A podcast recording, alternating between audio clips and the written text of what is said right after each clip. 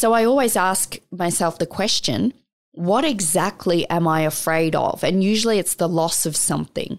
So it's Yes. what am I what am I afraid of losing? Is it losing my life? Is it losing a relationship? Is it losing money? Is it losing uh, face? So humiliation. Yeah. Um, you know, what is it I'm afraid of exactly? And then I will follow it up with, well, what's the probability of that happening? Okay, it's very low, but it doesn't make the fear disappear. You are entering the Age Rebels Revolution.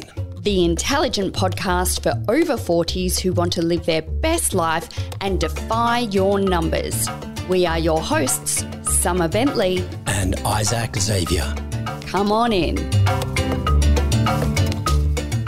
So, Isaac, today you're going to deliver some incredible information that, as we were mm-hmm. talking about it earlier, mm-hmm. It was just incredibly juicy and stimulating. And I think people will be blown away by this episode. Hope so, because it's all about fear. And fear isn't a bad thing, it depends on the context. And I'm going to talk about what it does to our bodies, our minds, and how to be aware of it and change it if needed. But I'm going to begin with the most wonderful piece out of Elizabeth Gilbert's book, Big Magic Creating Living Beyond Fear. And this is what she said Dearest Fear, creativity and I are about to go on a road trip together. I understand you'll be joining us because you always do. I acknowledge that you believe you have an important job to do in my life and that you take your job very seriously. Apparently, your job is to induce complete panic whenever I'm about to do anything interesting. And may I say, you are superb at your job. So, by all means, keep doing your job if you feel you must. But I will also be doing my job in this road trip, which is to work hard and stay focused. And creativity will be doing its job, which is to remain stimulating and inspiring. There's plenty of room in this vehicle for all of us, so make yourself at home. But understand this creativity and I are the only ones who will be making any decisions along the way. I recognize and respect that you are part of this family, and so I will never exclude you from our activities. But still, your suggestions will never be followed. You're allowed to have a seat and you're allowed to have a voice, but you are not allowed to have a vote. You're not allowed to touch the roadmaps. You're not allowed to suggest detours and you're not allowed to fiddle with the temperature. Dude, you're not even allowed to touch the radio. But above all else, my dear old familiar friend, you are absolutely forbidden to drive. Damn straight.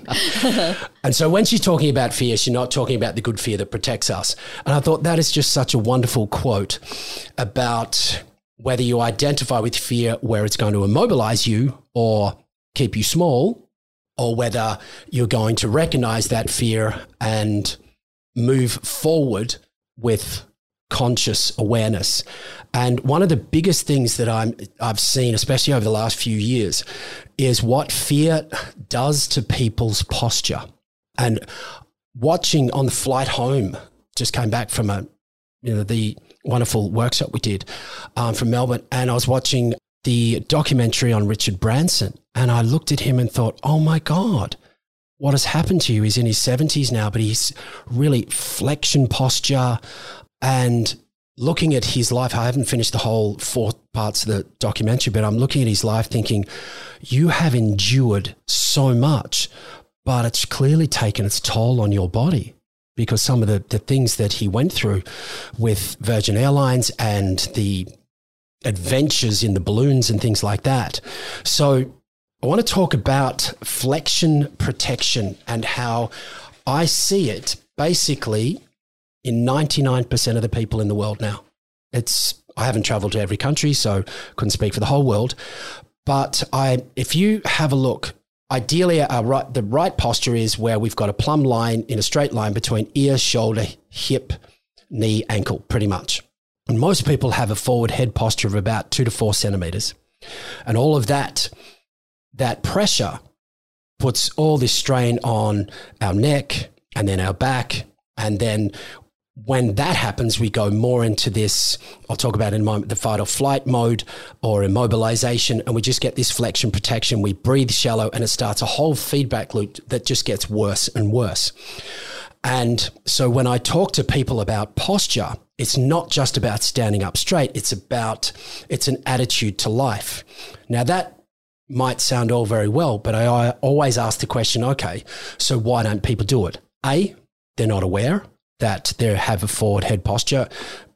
Many, many times when I've trained clients, they haven't realized how far forward it is and the detrimental its effect is having on their whole body and also their, their emotions as well. And so, what do we do to change it? Yes, first be aware, but also to recognize what's actually happening in our body. And so we can make those changes. And I want to talk about the autonomic nervous system. And stay with me here because it has relevance to our lives and what we can do to live a happier, healthier, and more fulfilled life. And I want to talk first about the, the autonomic nervous system. And we've got the in what most people know, we've got two parts to it. We've got the sympathetic, which is called the fight or flight. And some people say freeze, which is actually incorrect. We found now that the freeze part is a part of the parasympathetic. Now, the parasympathetic is the rest and digest, but also being immobilized. And there's five parts to this. Now, the first two parts are all centered around the vagus nerve and you've got the ventral vagus nerve, which is all about social interaction, social cohesion, feeling connected and up and also relaxed. And the ventral is the more modern part as we've evolved. Now, there's the dorsal part of it, which is all about shut down, slow down, and being immobilized, which can then turn into feeling quite depressed, not just sad, but quite depressed. Now, how does this all relate to our lives? I'm going to give you a few examples. So, now we're going to go through the five parts of this whole autonomic nervous system and how it's going to apply to your life. So, first, we've got, as I spoke of, the ventral vagus, which is all about that social engagement, really cooperating, cooperating with others, and healthy competition. And then you've got the dorsal vagus, which is immobilization with fear. So that's when, like, this pathway is activated when we face an overwhelming force and imminent destruction when there is no point in fighting or running away, and we need to save what resources we have. And thus, that's why we immobilize. An activation of this pathway fosters feelings of helplessness, hopelessness, apathy, and really it manifests in people withdrawing and shutting down.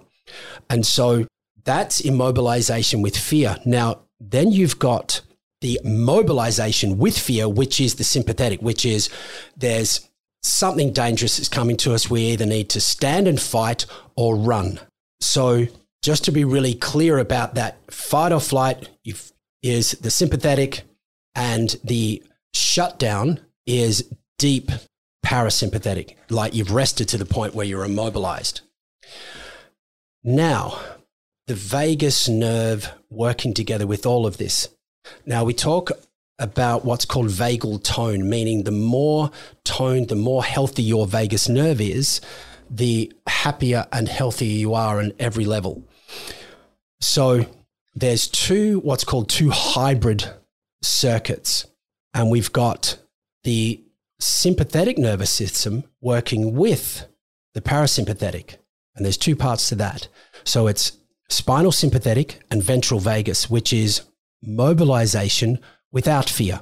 And an example of this is friendly competition.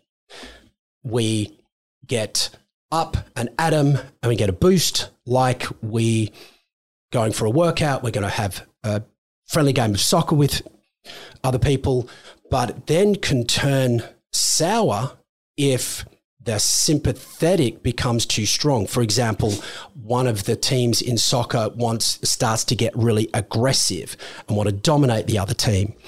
And this is where, for example, you'll see like bullying in school and things like that, where there's once connection and now there's domination. We have received so much positive feedback about this podcast, and we absolutely love recording, editing, and posting it for you to listen to. We would love your support, and we would absolutely love it if you were to share this podcast with your friends. And then the last part is where you have both the dorsal and ventral vagus nerve working together because a lot of people talk about the vagus nerve being one, but they're two very distinct nerves coming with out of two different parts out of the brain. And what happens here is it's immobilization, but without fear. And Tink, when do you think that happens? Oh, I've got an idea. The the times where I'm immobilized without fear is usually during lovemaking. Mm-hmm. Got it in one. Yeah, so it's intimacy and intimate behavior. And this is really characteristic. It, it, it's characterized by calm, trusting feelings. You know that you can just lay and be still and just be with someone really close. Yeah, so it might be, uh, you know, those lazy nights where you're laying on the couch together just in snuggles or mm. things like that. Yes. Yeah, yeah. Beautiful. That's intimacy too. Yeah. Yeah. Yeah. So, how does this relate to our lives? I've spoken to a few body workers, and one time, one of them said to me, I'm finding that people are absolutely wiped when they get off the table. And I was concerned that they should even drive home. It's almost like they're, they're drunk. And where they reported back to me that they just couldn't get out of this depressive low energy for two days and we'd speak about it and look at it. Is it some sort of cleansing that's going on? But from reading everything I've just explained here is the polyvagal theory by Dr. Stephen Porges. And he's shown us that you don't want to overstimulate the parasympathetic. So if you get deep body work and the person goes too far, then it can actually drop you into a very depressed state and it can take you a while to come out. So, the point I'm making here is if you do get body work or you do feel that you've been doing a meditation practice or some sort of practice and it leaves you wiped for a couple of days, but where it's not just tired, it's that almost depressed, don't want to get out of bed, feeling like you've just hit, been hit by a bus and you've got no energy. So, to either talk to your practitioner or change what you're doing with your meditation practice? Actually, I've got so as you're saying this, I've got mm. some examples that where I've experienced this. So, one of them was when I was in Bali, and you, you know, you think a four-hour experience at a day spa is a great idea, and mm-hmm. for me, what ended up happening was I got angry at one point because I was just overstimulated mm. with touch. I was like, if I thought was thinking to myself, I'm on the massage, but if she continues to massage, massage me any longer, I'm going to knock the woman out. And I remember thinking to myself, oh my God, I'm a psycho. What is wrong with me? But it must have been the overstimulation of my, my parasympathetic nervous system. Yeah, that I think that what that would have been more as a protective mechanism that you've you've had your nervous system has had enough of that stimulation, so that's more sympathetic. If you wanted to punch her, well, no, it's just it was really just so sensitive on my body. It, it, the pleasure was ah, gone. Okay, yeah. Well, that is it, it's overstimulation. Yeah. Of the you're right, overstimulation of the parasympathetic, and your body's saying enough now. Yeah, it was just enough. So yes. my body was trying to tell me, yeah, that mm. yeah, I was moving into that phase of being overstimulated. Yes. So because afterwards I was just unsociable, wiped out, and just feeling annoyed. Yeah. yeah. I didn't come yeah. out feeling blissful. No, I was beating myself mm, up about that. Yeah. Yeah, because you you do have that real you're saying you have that real sensitive touch. So what part is that again? That's the immobilization with fear. That's supreme stimulation of the dorsal vagus, which is all about because you have a look at every the the whole nervous system, the whole human body is all it's designed on keeping us alive. So knowing that you've got a much stronger person is going to harm you. So fighting could actually end up in your death. So then you completely immobilize and you save every resource. So the moment that you can actually get out of there, you've got the energy to be able to do it. That it's a survival mechanism. Oh, I've had an experience where I was staying in a a room above a pub. Now, it Mm-hmm. wasn't a, like one of those low class two star places. It was quite a nice place, just Mm-hmm. been renovated. And it was in Sydney. I was there for a, an entrepreneurs event. Mm-hmm. And in the middle of the night, I'm just in this room on my own. It's a tiny room, there's nowhere to hide Mm-hmm. and nowhere to go. Someone had come up the back stairs and and uh, it wasn't locked so the people that were on staff had forgotten to lock or someone had unlocked the back stair uh, door. Mm-hmm. And this man comes in. He was absolutely ripped on something and very aggressive. And he comes straight to my hotel door room and starts trying to open it and banging and screaming. Now coming from a violent background raised male voices send me into a, a fight or flight response. Yeah. I don't necessarily react, but it makes my nervous system, my body go shaky. Mm.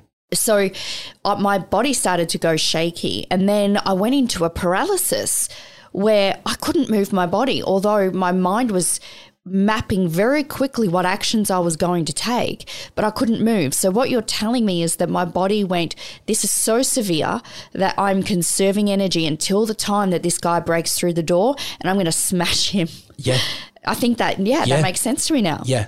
Yeah. And you see it with in nature where an, a small animal will faint. It faint and look like it's dead. And then the predator won't eat it because it's like, oh, it's dead. It's um it's not fresh. Mm. And and there's I've seen footage where the lion grabs the the deer and it's just floppy and then it just drops it and then you see the the deer wake up in about a minute and just run off.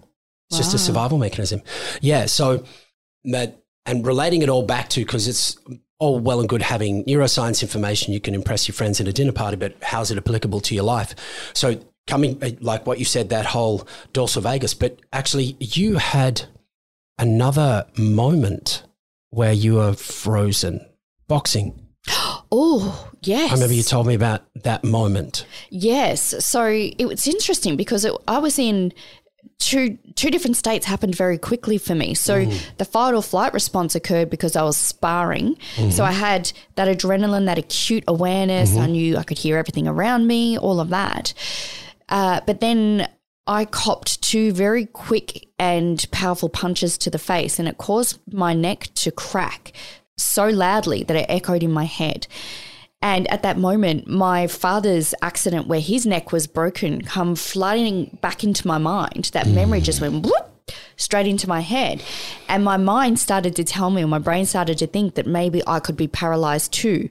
And or I couldn't move. I just dropped to the floor and I, I couldn't get up. So I was on my knees mm-hmm.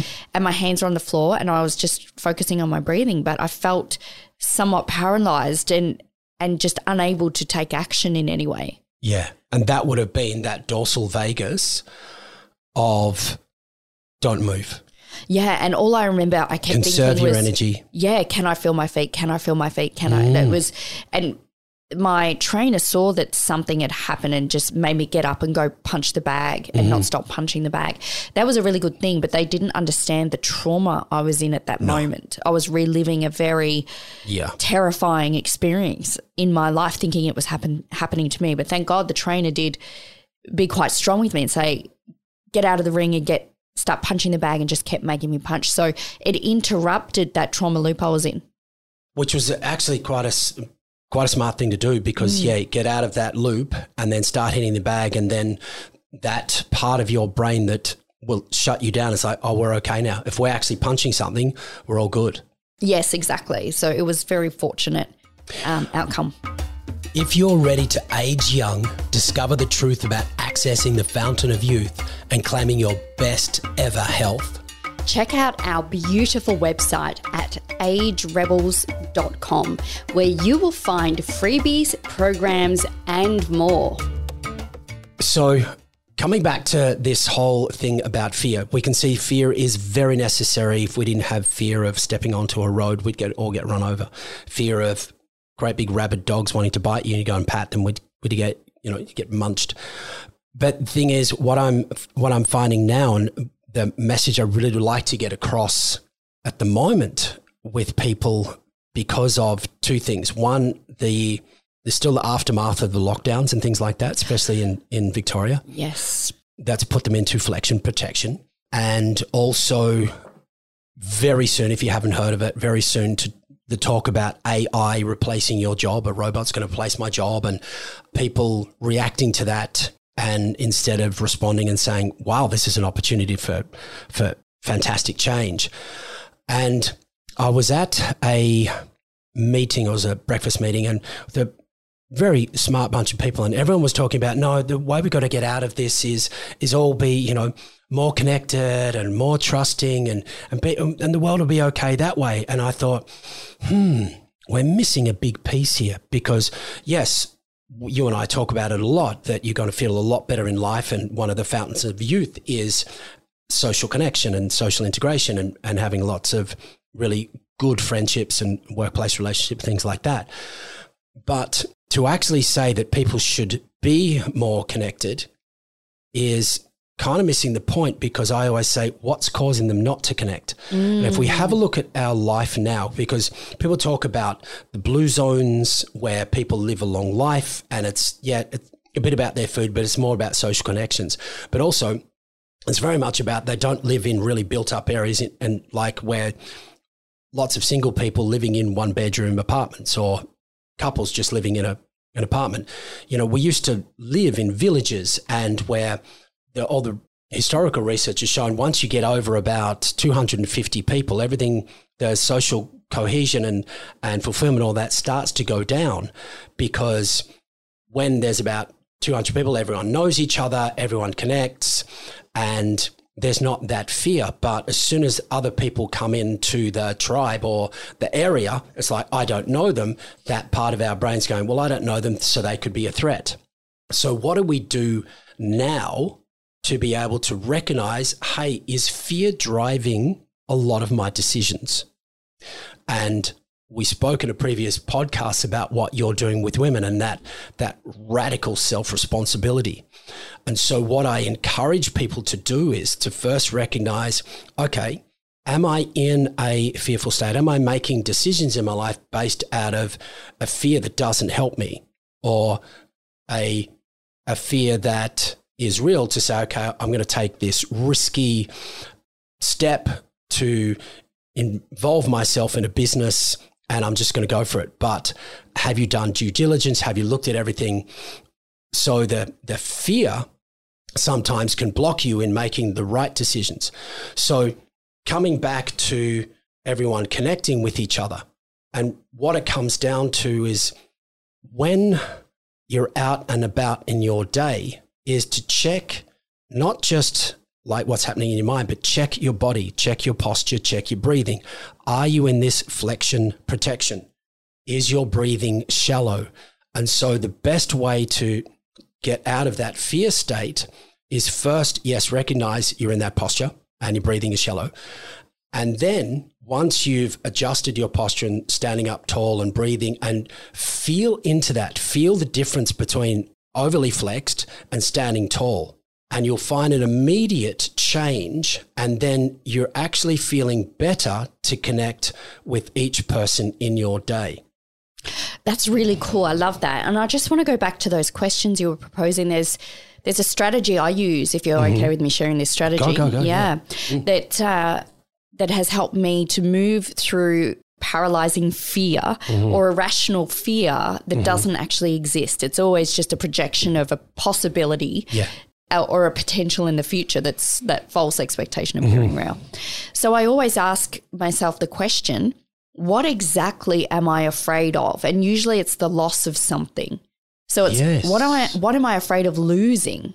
Is it losing my life? Is it losing a relationship? Is it losing money? Is it losing mm. uh, face? So humiliation. Yeah. Um, you know, what is it I'm afraid of exactly?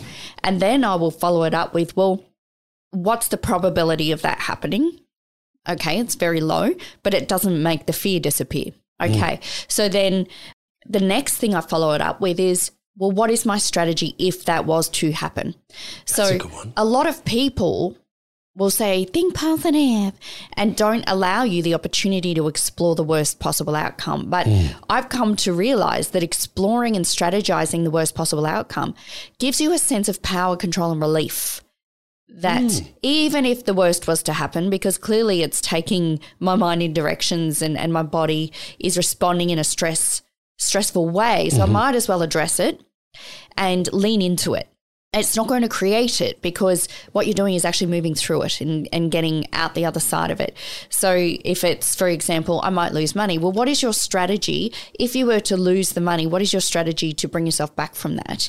And mm. once you decide what the strategy is, you've addressed the fear. You've technically, on a neurological and an an energetic level, as well as a physiological level, actually, mm-hmm. because you're sending out a chemical cocktail Yep. of information to every cell of your body that you've already dealt with the problem. Yeah. So it no longer exists. So it's a, a great strategy to use to help recalibrate that sympathetic response Yep. back to your parasympathetic rest and digest. Yes.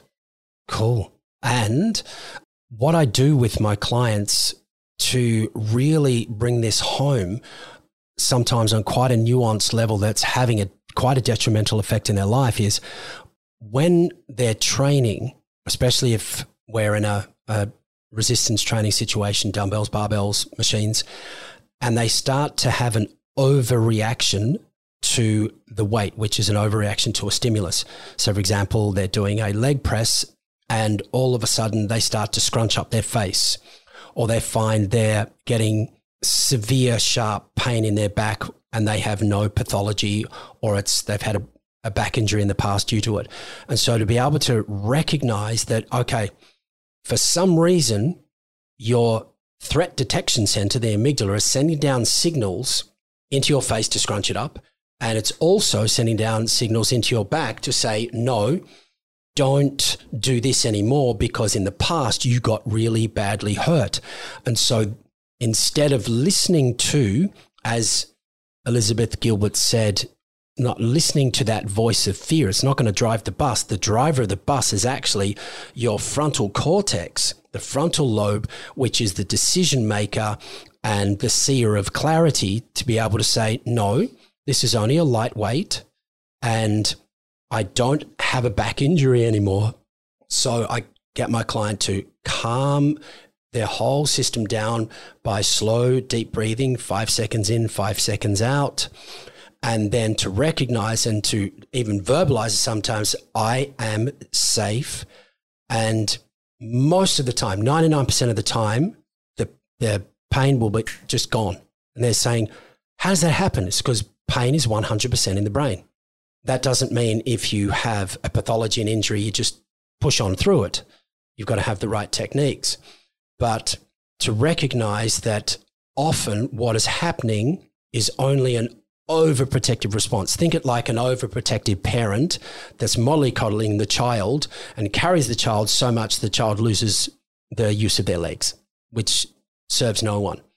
So the whole fear thing is really coming down to making a decision is this protective and I need to make a decision to get out of the situation? Or is this holding me back? Or is this yeah keeping me small or restricting me in a way that's not healthy? There's a really cool book I read when I was in uh, Koh Samui over the Christmas New Year period, and I actually gave up an opportunity to go canoeing and and um, snorkeling to keep reading this book because it just got me in that much. I couldn't compelling. leave the book. Yeah, and it was called The Fear Bubble by Ant Middleton, the SAS guy. you put me onto that great book Yeah. And if I'm to give any sort of snapshot of this book, it's really very basic, but it's told in such a fabulous four part story way uh, that Ant gives himself permission to feel fear when he's in that bubble where the fear exists. So, for example, he is on a, what do they call them? A mission, you know, Yeah, like yeah, a, yeah. he's on a job. yeah and it's very, very dangerous. And I think he was he in Afghanistan? yeah he was SAS Yeah. yeah And he knew there was rounds being fired off quite rapidly from a particular behind a wall of a building and they were being fired at. So his job was to get into that building. So where he actually was, he started to feel fear and then all of a sudden he realized, hang on, I don't need to waste energy on being afraid here. I don't need to feel fear here. The, where is the fear? The fear is behind that wall. So I give myself permission to feel fear once I break through the door because I don't know what's behind there. So until I get to that point, I'm not going to waste focus and energy on fear. So he got his clarity back and he got ex- mm. acute focus. So he got to the door and then he he said I could literally see a bubble inside behind the door through the door and I called that the fear bubble. And he said I'm going to give myself permission to feel fear in there and when I get through the other side I, and I'm through the bubble, I no longer feel fear again. And that was his agreement with himself. So he busted through the door. He allowed the fear to come in, and he he sliced the pie with the with the uh, weapon. And what mm-hmm. he found was a 12 year old boy just firing rounds into the air, just terrified, not knowing what to do. So then, oh. in that moment, he said, as soon as he saw the 12 year old boy, the fear bubble dissipated because it, he was harmless. So he no longer felt fear again. He let go of the fear. He didn't hold on to it. And then he had the ability to be able to make a decision about the 12 year old boy. Yeah. And then he got out of the building and there was another building he had to enter that he knew there was danger in there. So he, he saw a bubble that he allowed himself an opportunity to feel when he was in the bubble and mm. then let go of it outside of the bubble. So he didn't waste any time laying in bed, laying awake, thinking about things that hadn't happened yet or or misplacing fear in times and, and periods of his mm. life where it didn't belong because there was no imminent danger. And I just thought that was a really powerful and profound placement of Brilliant. fear by not yeah. denying it, by allowing it. So it's not the denial of it is wasting as much energy as yeah. being in it yep. because it's there. So yeah. you might as well put it in the right place and deal with it in the moment. Thanks for the reminder because I remember you put me onto that book. I listened to it, but that is a great technique. If you that really resonates for you, it's a great listen because he's a great narrator, or if you prefer to read it, yeah, the fear bubble's brilliant. Yeah. And so that once again is coming back to instead of immobilization or then overreaction. So if he was just so fearful, he hadn't trained himself well enough and had um, mentally that you could get that immobilization, which is that dorsal vagus, or overreaction and could have shot the kid. Exactly. Yeah, that's what he said. Yeah. As well in the book. You know, that that is yeah. that allowing fear to take control of you. Mm, mm. But when you're just allowing fear to be there, yeah. not in denial of it, but you have an agreement with it, mm. then you are you have control of it and you have control of who you're choosing to be inside of it as well. Where what you were talking about with those different levels of of the vagus nerve, etc., mm. and what what normally controls what you know, it's all part of keeping us safe and alive, but we can go into a state of irrational fear where we make mm. stupid deci- decisions, mm. say stupid things in relationships, all sorts of things. So it gives you an opportunity to actually be more rational in yeah. an unpleasant feeling. Yeah. And even a situation where we've got immobilization without fear, let's say you're being intimate with someone and it's maybe the first time you've been with them, and all of a sudden, then it can turn into a more sympathetic, fearful state. And I'll give you an example that often guys can experience. What gives a man an erection is the parasympathetic nerve, nervous system. The ejaculation is sympathetic. Wow. Yeah. So the last thing you, because you have a look at it, the last thing you want is to have fight or flight, which pushes all the blood into your extremities and your body isn't thinking, yes, we need to make babies. So if like if that happens as a guy and where you find, uh oh, no movement at the station, so to speak, then to be able to recognize like, ah, this is that I've become so quiet and so I'm not used to this. And that's the time when don't keep it to yourself talk to the woman. Yes, absolutely. And as a woman, a woman would appreciate that. And if they don't, they're not the right woman, yeah. clearly. Because otherwise, the woman's thinking, oh, isn't he attracted to me? That's 100% that? what they think. Yeah. Yeah, absolutely. Yeah. And so that understanding can help eliminate that fear for, for the future, most certainly, or give an opportunity to find a solution for it. But mm. You know, even in it's interesting, isn't it? You connect with someone and you go into an intimate moment, and then I've done it myself where you go into Mm. fear because you start to question yourself. You question, "Am I good enough? Oh, How do. I look?" Blah blah blah. All these yeah, yeah, silly yeah. things. Why do we allow that to consume us if Mm. we're just present in the moment? Apparently, Wilbur likes this No, conversation. well, Can you hear him in the background? That's my dog. he's just seen that it's um, two minutes past five. He gets this guy has this this little dog has a, a just a clock in his head, and he goes into fear state, thinking if I don't if I don't get fed right on five o'clock, I will starve to death. Yeah, so he's He he's making noises he's- in the he's- background. He's getting really pushy. But going back to the, Yes. the intimacy, it, you know, a woman is not going to enjoy herself if she is in a sympathetic state of mind Nope. and she's not in that rest and being able to bring her mind into the areas that are experiencing pleasure. You can't do that when you're in fear and you're self conscious. Mm. Yeah. So, yeah, really important context. Yeah, yeah. So the to make a conclusion about this whole fear topic, that yeah, is very necessary for our survival. But if you find yourself in a situation where you think, "Ah, I'm, uh, if you find yourself questioning it, then do question it. And what I've found wonderful work like Ant Middleton's book is great. But if you want something that is really, really practical, the work by Byron Katie. it's Mm, I f- love that it's one. free online. There's four questions you ask about anything. And the exploration and the insights you get, even from the most mundane things. Oh, hey, dude, he's really getting that the the insights that you get about things that you would you know feel pathetic about you know well that person didn't say hello to me and you think oh my god but but you use that for inquiry because it'll come down to a fear. You'll be able to see where it comes from how to resolve it and it's an incredible evolution. So that's a, a, a wonderful tool to address any fear Yeah, I think uh, definitely listen to the book, The Work, and get the app, The Work, because the questions for the work, there's no point going into it. People Yeah. understand it when they listen to Yeah, it, but yeah. the questions are on that app. So I'll put those links to both of those books in the um, show notes. And Isaac, I think it would be really great if we could use your notes for today. Yes. Because it's a lot to take in and put it possibly as a blog Yes. on the website. And I'll put a link to that as well. Yeah, because I, I hope I didn't confuse people with the five parts of this autonomic nervous system when you've got parasympathetic, sympathetic. But what it really comes down to is when people say it's either fight or flight and freeze or rest and digest, it's a lot more. And it's a lot more nuanced, especially as we've evolved as human beings. So explore away. Brilliant. Thanks for the conversation, Isaac. I loved it. Yeah, me too. Hey, rate and review us, and we'll love you even more. Thanks for joining this podcast.